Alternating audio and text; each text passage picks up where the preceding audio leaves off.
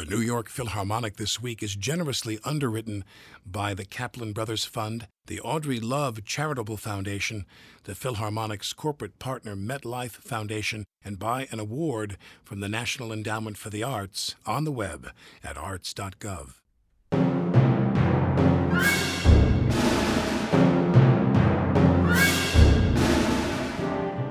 From the media room at David Geffen Hall it's the New York Philharmonic this week. And this week.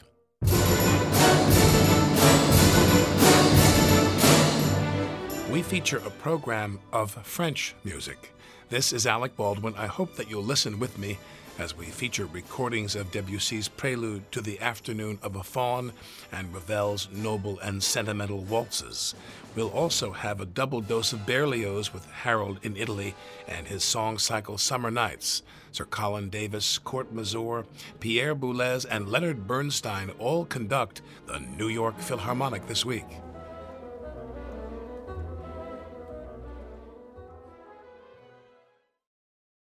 Once, while evaluating himself and his compositional tendencies, Berlioz wrote that, quote, the prevailing characteristics of my music are passionate expression, intense ardor, rhythmic animation, and unexpected turns, unquote.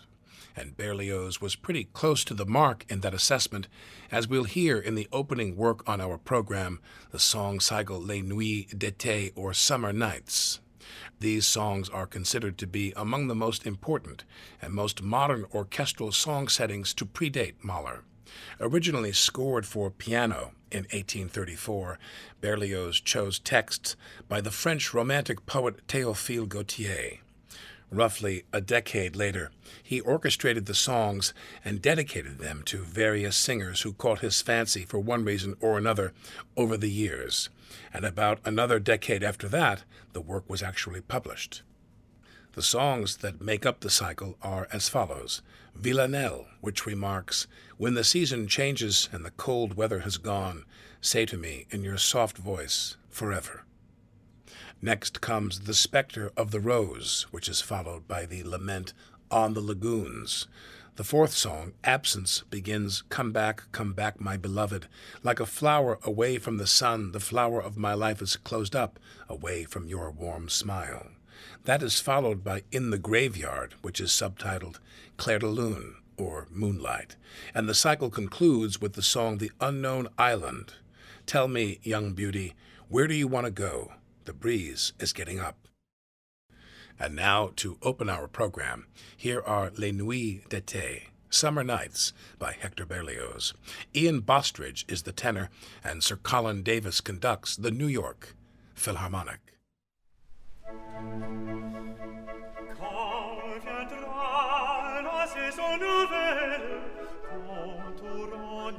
nous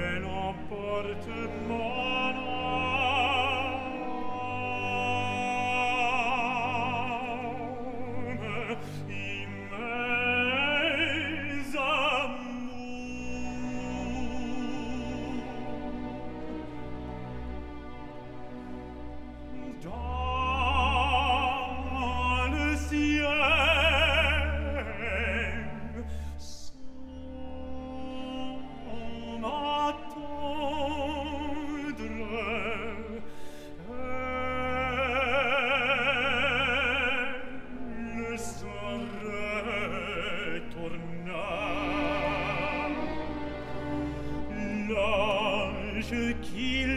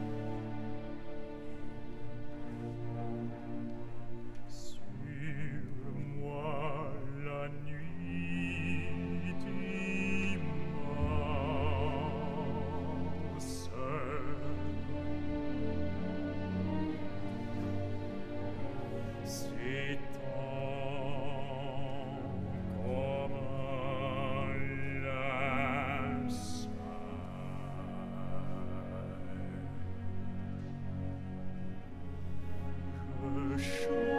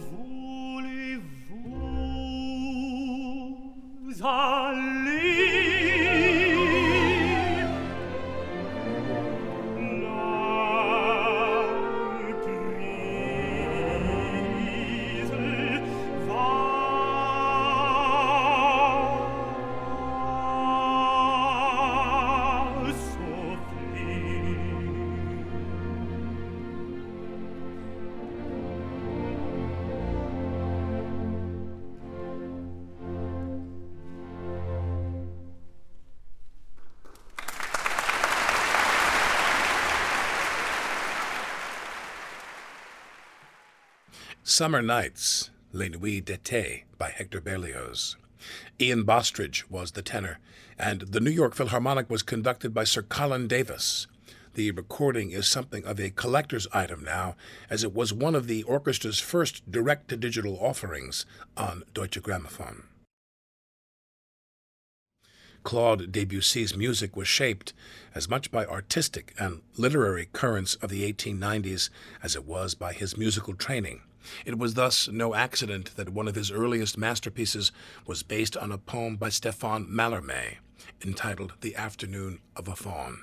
The musical cadences of Mallarmé's verse, with its strong, sensuous appeal and purposely blurred descriptions, appealed strongly to Debussy. The words are assumed to be the monologue of a faun, the rural deity of Roman mythology who was part man, part goat. In his prelude to the Afternoon of a Faun from 1905, Debussy virtually reinvented the orchestra, finding new harmonies, new rhythms, and new ways of ordering events. He thereby created a lush, sensual sound world that had not been heard before. Let's hear this music now. Kurt Masur conducts the New York Philharmonic.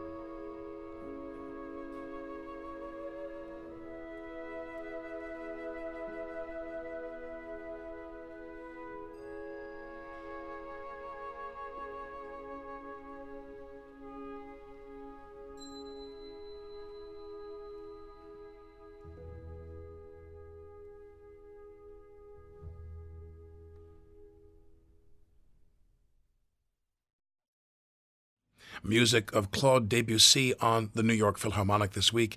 That was the prelude to the Afternoon of a Faun. The New York Philharmonic was conducted by Kurt Masur.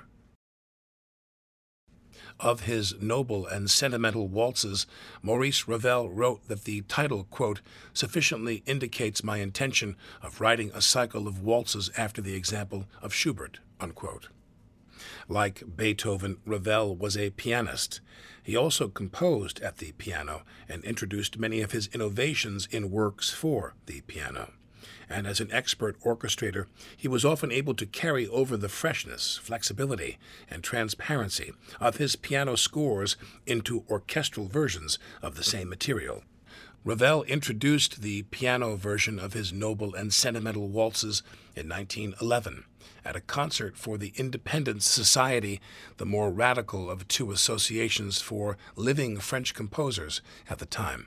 This group produced concerts of new music in which the composers' names were omitted from the programs, and the audience was invited to guess who wrote what. As the story goes, the audience, if by a slim majority, guessed correctly and attributed this work to Ravel. Ravel orchestrated this piece in a mere 15 days in March 1912 at the request of the ballerina Natalia Truhanova.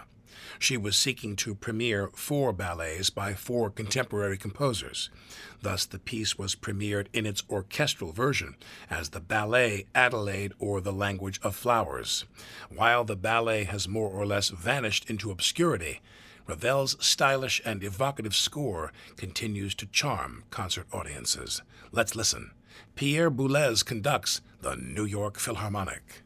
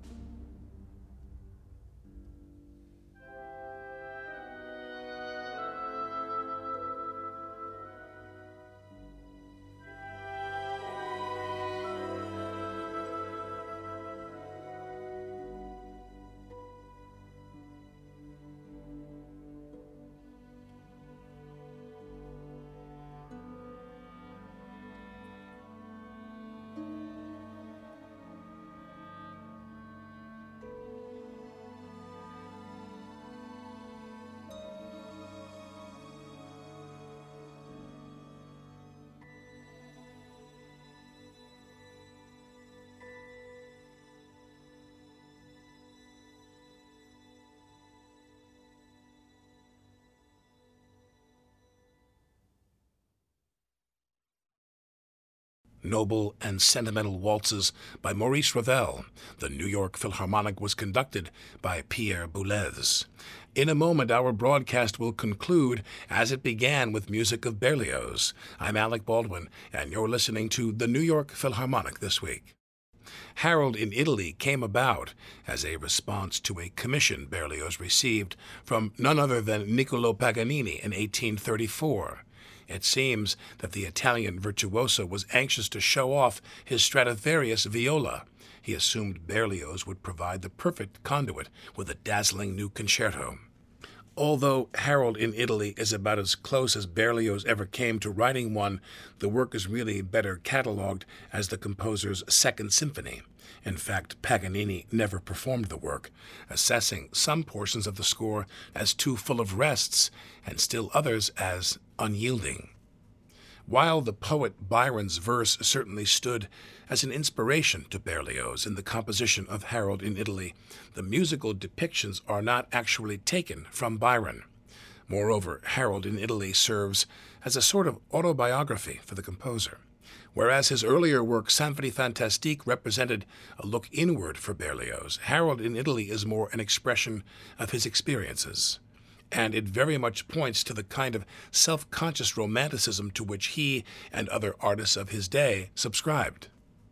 Harold in Italy is in four movements Harold in the Mountains, the popular March of the Pilgrims, Serenade of an Abruzzi Mountaineer to his Mistress, and Orgy of the Brigands. And now we hear Harold in Italy by Berlioz. William Lincer is the violist, and Leonard Bernstein conducts the New York Philharmonic.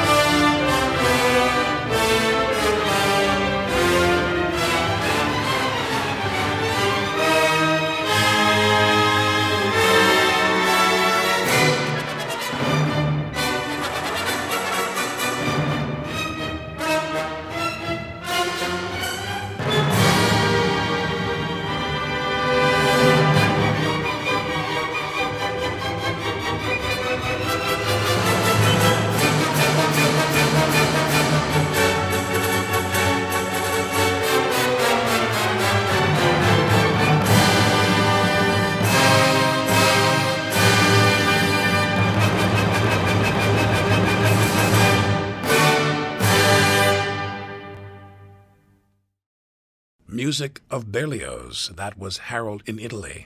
The New York Philharmonic was conducted by Leonard Bernstein, and our musical Harold was violist William Lincer. I'm Alec Baldwin, and you're listening to the New York Philharmonic this week.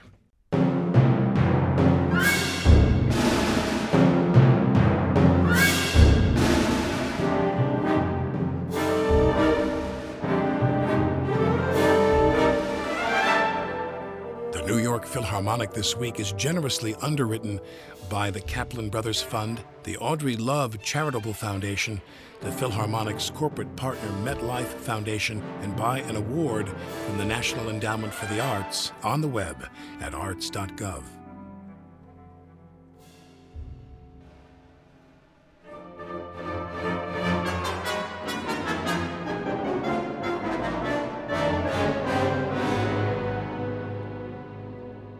Vince Ford is the executive producer of this series.